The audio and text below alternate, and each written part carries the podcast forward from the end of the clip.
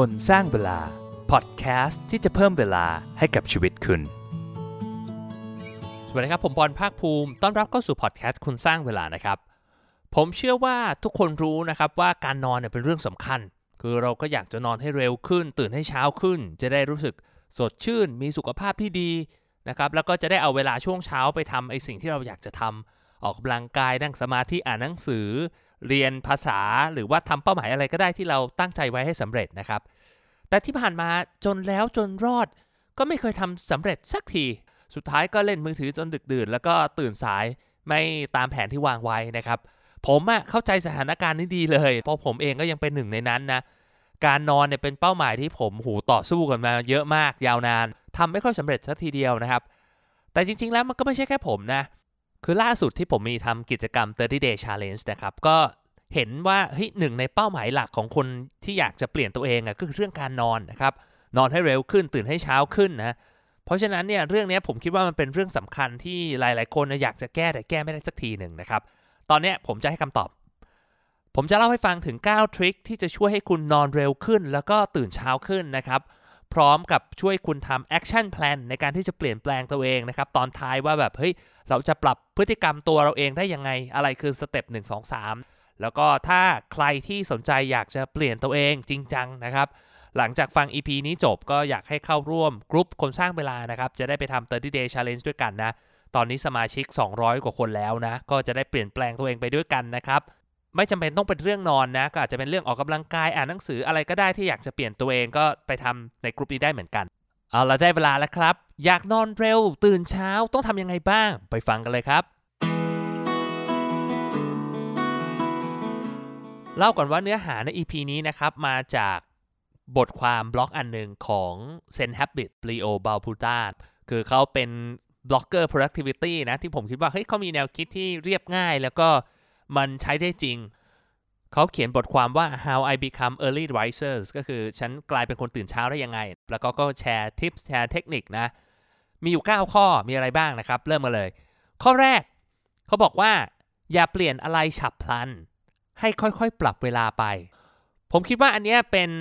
สิ่งที่หลายๆ คนเจอปัญหากับมัน ผมเองก็เป็นนะครับ บางทีแบบหูนอนดึกมากตีสองแล้วแบบอยู่ดีๆ อยากจะแบบเปลี่ยนมาเป็นคนนอนห้าทุ่ม การเปลี่ยนแบบนั้นนะมันปรับไลฟ์สไตล์ที่มันหนักเกินไปนะครับ หรือว่าแบบปรับจากตื่น8ปดโมงเช้าตื่นตีสี่ครึ่งอะไรอย่างเงี้ย คือมันมันแทบจะเป็นไปไม่ได้เลย เพราะว่าการจะปรับมันทำได้ก็ไม่กี่วันสุดท้ายมันก็ไม่ยั่งยืนนะ เป้าหมายของเราคือความยั่งยืนในการเปลี่ยนแปลง ไม่ใช่แบบเฮ้ยเปลี่ยนได้ฉาบฉวยนะ คือทำได้บ้างไม่ได้บ้างเนี่ยมันจะขาดความต่อเนื่องนะขาดความมั่นใจในตัวเอง ขาดศรัทธาในตัวเอง เพราะฉะนั้นเนี่ยเราก็ต้องค่อยๆ ปรับนะ คือลีโอเนี่ยเขียนในบทความว่าเนี่ย คือถ้าเราตื่นกี่โมง เราก็ควรจะปรับให้มันเร็วขึ้นตอนแรกแค่สัก 15ถึง30 นาทีก่อน แล้วพอเราทำได้สัก 3-4 วันเริ่มเข้าที่นะ แล้วค่อยปรับอีกทีละ 15 นาที แบบนี้มันเป็นเคล็ดลับที่ผมเชื่อว่ามันจะทำให้เราสร้างความเปลี่ยนแปลงที่ที่มันยั่งยืนได้นะ ข้อที่ 2 ก็คืออนุญาตให้ตัวเองเข้านอนเร็วขึ้นโอ้เขาใช้คำว่าอนุญาตเลยนะ allow yourself to go to bed earlier นะครับเขาบอกว่า ตัวเขาเองเนี่ยมักจะแบบมีนิสัยบางทีใช้เวลากับมือถือหรือว่าแบบทำอะไรที่มัน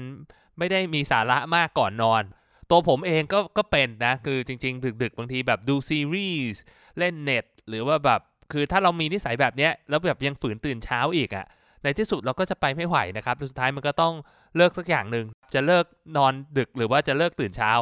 คือพอเราไปนอนให้เร็วเคล็ดลับของลีโอที่เขาบอกไว้คือบอกว่าให้ลองเราเข้าไปนอนดูนะครับ ถึงแม้จะไม่ง่วงก็ให้ไปนอนเลย แล้วไปนอนอยู่บนเตียงแล้วก็อ่านหนังสือไปเรื่อยๆเขาบอกว่าถ้าเป็นแบบเนี้ยถ้าเราเหนื่อยเนี่ยสุดท้ายแล้วเราอาจจะเพลียแล้วก็เผลอหลับไปได้นะซึ่งจริง ๆ แล้วเทคนิคเนี้ยผมคิดว่ามันค่อนข้างเวิร์กนะเพราะว่าบางทีเนี่ยมันเหมือนกับลึกๆ เรารู้สึกว่าแบบเฮ้ยวันนี้ทำงานมาทั้งวันเลย ยังไม่ได้เล่นเลย อยากทำอะไรที่มันแบบไร้สาระทำอะไรที่แบบเราสนุก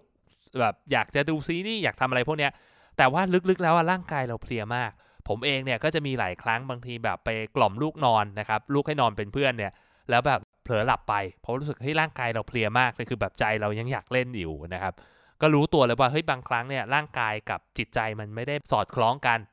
ก็เป็นเทคนิคที่เอาไปใช้ได้นะ คือถามว่าแล้วเราต้องนอนกี่ชั่วโมงถึงจะพอนะครับผมอย่างส่วนตัวเนี่ยผมอย่างน้อยๆเนี่ยก็ต้องใช้สัก 6 ชั่วโมงครึ่ง 7 ชั่วโมงเนี่ยจะเฟรชมากคือแบบโหแตกต่างกันราวฟ้ากับเหว แต่ว่า 6 ชั่วโมงครึ่งนี่ถือว่าโอเคแล้ว อันนี้ผมอิงตาม tracking device นะครับ ตอนนี้ผมใช้มีแบนด์5อยู่นะ ก็ราคาไม่แพงนะ ไม่ถึงพันบาท ถ้าใครใช้อันนี้ได้ก็จะดีนะครับ มันจะช่วย track เวลาของเราได้นะ อีกอย่างหนึ่งถ้าใครมีปัญหาเรื่องการเข้านอนนะครับ แล้วนอนไม่หลับเนี่ยก็ต้องระมัดระวังเรื่องการทานคาเฟอีนนะ ก็ลองสังเกตตัวเองดูนะครับ พยายามลดละเลิก คือหลาย ๆ คนน่ะมักจะมีความรู้สึกว่าโอ้โหถ้าแบบไม่ได้ทานกาแฟจะอยู่ได้ยังไงนะครับ ง่วงเหงาหาวนอน ก็ใช้วิธีว่าค่อย ๆ ลดละกัน สมมติว่าของเดิมเราทาน 3 แก้ว ก็อาจจะเหลือ 2 แก้ว 1 แก้ว ทานครึ่งแก้ว หรือว่าเปลี่ยนเป็นกาแฟที่มีคาเฟอีนน้อยลง เปลี่ยนเป็นชาเขียวอะไรพวกนี้นะครับพอเราลดปริมาณคาเฟอีนมันจะเหมือนกับเวลาเราค่อย ๆ ถอนนะมันก็จะทำให้แบบ overhang มันไม่ได้เยอะมาก มาถึงข้อ 3 ก็คือเอานาฬิกาปลุก ไปตั้งไกลๆเตียงนะครับคือเทคนิคนี้ของลีโอฟังดูตลก แต่ผมคิดว่ามัน work มาก ๆ นะ ผมเองเคยใช้วิธีนี้นะ คือถ้ามันอยู่ใกล้เนี่ย โดยธรรมชาติของเราอะ่ะ คือถ้าเราง่วงยังไงเรากด snooze แน่นอน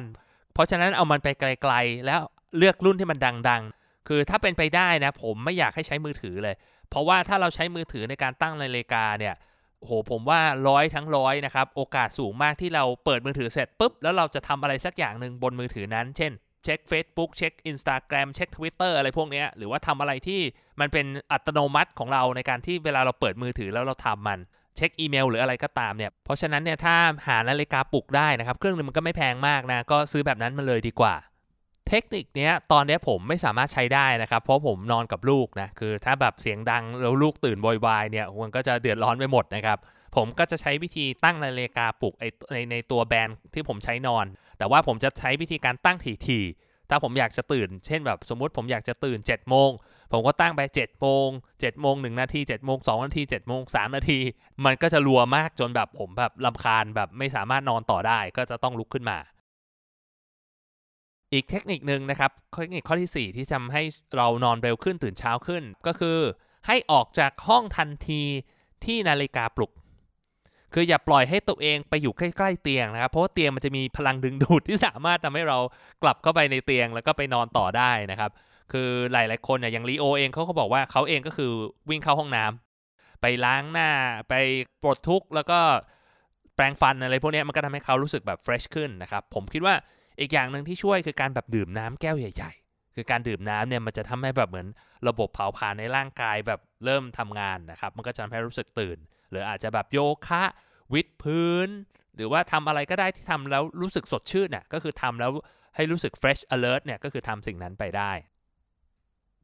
ข้อที่5นะครับก็คือเขาบอกว่าพยายามอย่าเอาเหตุผลต่างๆ มาอ้าง คือในบล็อกเนี่ยเขาเขียนสั้นมากเลยนะ แต่ว่าผมเขียนอธิบายเพิ่มเติมแล้วกันนะ ก็คือว่าเวลาเราตื่นเนี่ย คือมันมักจะมีเหมือนเสียงในใจของเราที่แบบต่อสู้อยู่ตลอดเวลา เช่นบอกว่า เฮ้ย โหเมื่อคืนเรานอนดึกมากเลย ถ้าเราแบบตื่นเช้าขนาดนี้เดี๋ยวเราจะไม่สบายหรือเปล่านะมะเอ้ยไองานที่เราตั้งใจจะทำอะเว้นสักวันได้ไหมเราก็ทำมาหลายวันแล้วนะ หรือว่าแบบเราอาจจะบอกว่าเนี่ยจะตื่นเราไปวิ่ง แล้วก็แบบเฮ้ยวันนี้แบบดูเหมือนฝนน่าจะตกนะ เรานอนต่อดีกว่า แล้วค่อยไปวิ่งวันหลังอะไรอย่างเงี้ย คือข้ออ้างมันจะเยอะมากนะครับ เพราะว่าในหัวเราเนี่ยมันจะมีสมองอยู่ 2ส่วนก็คือเรียกได้ว่าเป็นสมองลิงกับสมองมนุษย์ สมองคนกับสมองลิงแล้วกัน สมองลิงก็คือเป็นส่วนที่แบบเรื่องของอารมณ์พฤติกรรมต่างๆ สมองคนก็คือเป็นส่วนของแบบ prefrontal cortex เรื่องเหตุผลเรื่องอะไรพวกนี้นะครับ คือบางครั้งเนี่ยไอ้ตื่นมาที่เราแบบมีเหตุผลมาอ้างอะ่ะ จริงๆ มันไม่ใช่เหตุผลหรอก แต่มันก็คือเป็นความต้องการของเราลึกๆ นั่นแหละที่แบบอยากจะนอน อยากจะพักผ่อน อยากจะทำใจตามใจตัวเอง เพราะฉะนั้นดีที่สุดไม่ต้องใช้ทั้งสมองคนแล้วก็ไม่ต้องใช้ทั้งสมองลิงนะครับ อย่าไปเถียงกับมัน อย่าไปหาเหตุผลให้มัน ทำตามสิ่งที่เราทำไปนะครับ แล้วเอเอเหตุผลเราเนี้ยสุดท้ายมันก็มันก็จะหายไปเอง เสียงมันก็จะเบาลง trick ในการนอนเร็วตื่นเช้าข้อที่ 6 ก็คือให้นอนตื่นสายบ้างนานๆที คือถึงแม้อันนี้มันจะอาจจะดูย้อนแย้งนะ คือลีโอเขาก็บอกว่าเนี่ยอันเนี้ยมันจะเป็นการที่แบบเหมือนกับเราได้ไม่ relax ก็เรียกว่าไม่ซีเรียสกับตัวเองมากเกินไป แล้วก็เป็นการ catch up ถ้าเกิดเรานอนไม่พอ แล้วมันจะทำให้เราปรับ balance ปรับตัวเองได้ดีขึ้นนะครับ เช่นเขาบอกแต่เขาบอกว่าอันนี้ไม่ควรจะทำบ่อยก็คืออย่างมากก็คืออาทิตย์ละหนึ่งครั้งนะทริคในการนอนเร็วตื่นเช้าข้อที่7นะครับก็คือให้รางวัลตัวเองก็คืออย่างลีโอเนี่ยเขาบอกว่าตื่นเช้ามาแล้วเขาก็จะทำแบบสิ่งที่เขาชอบเขามีความสุขสำหรับเขาเองคือการแบบได้จิบกาแฟร้อนๆแล้วก็อ่านหนังสือเล่มโปรด ซึ่งอันนี้มันก็แล้วแต่คนนะเราชอบทำอะไรก็ทำได้คือเราอาจจะบอกว่า อยากทานอาหารเช้าออร่อยๆ อยากไปดูพระอาทิตย์ขึ้นนะครับ อยากฟังเพลงเพราะๆ อยากจะนั่งสมาธิ อะไรก็ได้ที่เราทำแล้วเรามีความสุข มันก็จะเป็นการเหมือนกับสร้างกลไกสร้าง habit loop ในการที่จะเปลี่ยนแปลงตัวเอง ถ้าเราทำแล้วเราชอบ สมองเราก็จะหลั่งโดพามีนออกมา แล้วก็แบบอยากจะทำไอ้สิ่งนั้นซ้ำๆนะเทคนิคนี้เป็นเทคนิคที่ช่วยได้นะมองหาอาจจะไม่ต้องใช้เวลามากสักแบบ 10-15 นาทีก็ได้ แต่ว่าเป็นสิ่งที่เราชอบแล้วก็ enjoy กับมัน เคล็ดลับในการนอนเร็วตื่นเช้าข้อที่ 8 ก็คือว่าใช้ช่วงเวลาเช้าให้ให้มันมีประโยชน์เต็มที่นะครับ คืออันเนี้ยมันจะมีผลต่อความยั่งยืน คือว่าถ้าเราแบบตื่นเช้าขึ้นมาแล้วไม่ทำอะไรที่มีประโยชน์มากๆ เนี่ย เราเราจะรู้สึกว่าเฮ้ยเราตื่นเช้ามาทำไมวะอะไรเงี้ย ก็คือผมแนะนำให้เราเลือกทำไอสิ่งที่สำคัญที่สุดของวันเลย ตอนเช้าเนี่ยเป็นช่วงเวลาที่ไม่ค่อยมีอะไรรบกวนนะครับ แล้วก็ส่วนมากก็จะเป็นเหมือนเป็นพรามไทม์ของคน ส่วนมากด้วยนะครับช่วงเช้าเนี่ยผมคิดว่าเราสามารถที่จะใช้เวลาเนี่ยให้มันมีประโยชน์ได้ แล้วก็ลองถามตัวเองดูแล้วกันว่าเฮ้ยเราอยากจะใช้เวลาตรงนี้ไปกับอะไรบ้างนะอยากจะออกกำลังกายใช้เวลาในการวางแผนจด journal จด diary ในการที่จะพัฒนาตัวเองต่างๆ ฟังพอดแคสต์อ่านหนังสือ หรือว่าเรียนภาษาอะไรพวกนี้นะครับ คืออะไรที่เราตั้งเป้าไว้ว่าอยากจะใช้เวลาก็ทำมันในช่วงนี้แหละ ถ้าเราทำดีๆนะครับ เผลอๆว่า เราอาจจะใช้เวลาแค่ชั่วโมงถึง 2 ชั่วโมงเนี่ยเราอาจจะ productive กับคนอื่นทำงานทั้งวันเลยก็ได้นะ ข้อที่ 9 นะครับก็คือให้ไปมองพระอาทิตย์ขึ้นครับ คือถ้าเราตื่นเช้าก่อนที่พระอาทิตย์จะขึ้นเนี่ยส่วนตัวนะผมเป็นคนชอบดูพระอาทิตย์ขึ้นมากนะครับ แต่ตื่นไม่ค่อยจะทัน คือถ้าเราออกไปดูข้างนอกบ้านได้นะ แบบได้ไปซึมซับ สัมผัสบรรยากาศเนี่ยจะเป็นการเหมือนเป็นการรับพลังจากแสงอาทิตย์นะครับ มันจะทำให้เราแบบเริ่มต้นวันใหม่ได้ได้ดีทีเดียวเลย อย่างผมเองนะครับบางทีเวลาแบบไปซ้อมวิ่งเช้าๆเนี่ยก็แบบรู้สึกว่าแบบเฮ้ยได้เห็นแสงพระอาทิตย์ขึ้นลำไรนะครับ แล้วก็แบบได้ยินเสียงนกร้องแล้วก็บรรยากาศดีๆเนี่ยมันแบบโหมันเป็นการจับชาร์จพลังขั้นสุดยอดเลย ก็จบกันไปแล้วนะครับ 9 ข้อทวนอีกทีเร็วๆนะครับ ก็คือข้อแรกก็คืออย่าเปลี่ยนอะไรฉับพลัน ค่อยๆ ปรับเวลาไปนะครับ ปรับให้เร็วขึ้น 15 นาที แล้วค่อยเพิ่มขึ้นไปเรื่อยๆ ข้อ 2 คือนอนให้เร็วขึ้นนะ พยายามหลีกเลี่ยงคาเฟอีน แล้วก็หลีกเลี่ยงการใช้หน้าจอข้อ 3 เอานาฬิกาปลุกไปตั้งไว้ไกลๆเตียง ให้เราต้องเดินไปแล้วก็อย่ากดสนูตนะ ข้อ 4 ก็คือให้ออกจากห้องทันทีไปทำกิจกรรมที่ทำให้เราตื่นเนี่ยหลังจากนาฬิกาปลุก ข้อ 5 อย่าเอาเหตุผลมาอ้างนะครับ ให้ทำตามไปเลยนะครับ อย่าไปคิดหาเหตุผลอะไรในสมองนะครับ สุดท้ายเราแพ้มันแน่นอน ข้อ 6 ก็คือให้นอนตื่นสายบ้างนานๆทีเพื่อช่วยในการปรับ แล้วก็อย่าแต่ว่าไม่เกินอาทิตย์ละครั้งนะครับ ข้อ 7 ให้รางวัลตัวเองในตอนเช้าทำสิ่งที่เราชอบ ข้อ 8 ใช้เวลาตอนเช้าที่เป็นพรามไทม์ของเราให้มีประโยชน์ที่สุด แล้วก็ข้อ 9 เนี่ยให้หาเวลาในการมองพระอาทิตย์ขึ้น เพื่อเป็นการเพิ่มพลังตัวเอง เราฟังมาจบแล้วนะ ผมอยากจะให้ action plan ละกันนะตอนนี้เรารู้แล้วว่าเราอยากจะตื่นเช้า แต่ว่าคำถามคือเราอยากจะตื่นเช้าขึ้นเท่าไหร่ ก็ต้องไปดูสถิติย้อนหลังละกันว่าเฮ้ยที่ผ่านมาเนี่ยเราตื่นโดยเฉลี่ยกี่โมง สมมติว่าเราบอกเราตื่น7จ็ดโมงเจ็ดโมงเนี่ยเราก็ดูแลอะเป้าเราคือการปรับไปเป็น6 โมงสี่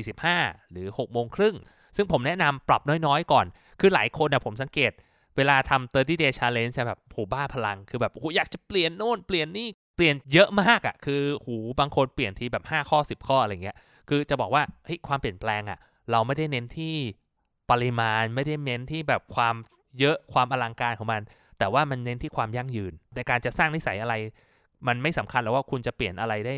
มาก มีอยู่คนหนึ่งที่ทำ30 day challenge ที่ผมชอบมากคือ เขาบอกว่าเป้าหมายของเขาคือการวิดพื้นวันละหนึ่งครั้ง หรืออะไรประมาณเนี้ย ซึ่งเขาทำได้ตลอดเลยนะ คือแน่นอนแหละเขาบอกโอ้ยก็แน่นอนแหละทำวิดพื้นวันละหนึ่งครั้งมันทำได้อยู่แล้วแหละใช่ไหมแต่ว่าผมจะบอกว่าการวิดพื้นวันละหนึ่งครั้ง เอาเข้าจริงนะ ถ้าคุณวิดพื้นอะ คุณไม่วิดแค่ครั้งเดียวหรอก คุณก็วิดก็เท่าที่วิดได้สามทีห้าทีอะไรเงี้ย แต่ว่าการทำทุกวันอะ มันทำให้สมองเราจำมันกลับไปอยู่ในส่วนจิตใต้สำนึกของเรา มันทำให้เราทำกิจกรรมนั้นซ้ำๆซ้ำๆไปเรื่อยๆนะ การเปลี่ยนแปลงก็จะทำได้ยั่งยืนมากกว่าอ่าเลเซเราบอกว่าเรา ตื่น7จ็ดโมงเราอยากจะเปลี่ยนเป็น6กโมงสีเราก็ต้องวางแผนเลยว่าเอ้ยหกโมงสีเนี่ยที่ผ่านมาเรานอนแค่ไหนเรารู้สึกพอรู้สึกอิ่ม บางคนก็บอกว่าโอเคเฮ้ยถ้างั้นก็ต้องนอนก่อนเที่ยงคืน เพราะว่าเขาต้องนอน6โมง6 6ชั่วโมงครึ่งอะแล้วก็มีเวลากว่าจะหลับอีกสัก 15 นาที ก็ต้องตั้งเป้าแล้วว่าอ้าวย้อนกลับไปว่าอ้าวเราจะนอนเที่ยงคืน สิ่งที่เราควรทำก่อนหน้านั้นคืออะไร แปลว่า5ทุ่มเราไม่ควรที่จะเล่นมือถือแล้วหรือจะ4ี่ทุ่มก็ได้แล้วแต่คน เอามือถือไปชาร์จ เอาไปซ่อนให้เรียบร้อยนะครับ แล้วก็ทำกิจกรรมอาจจะเป็นแบบ bedtime routine ทำโยคะ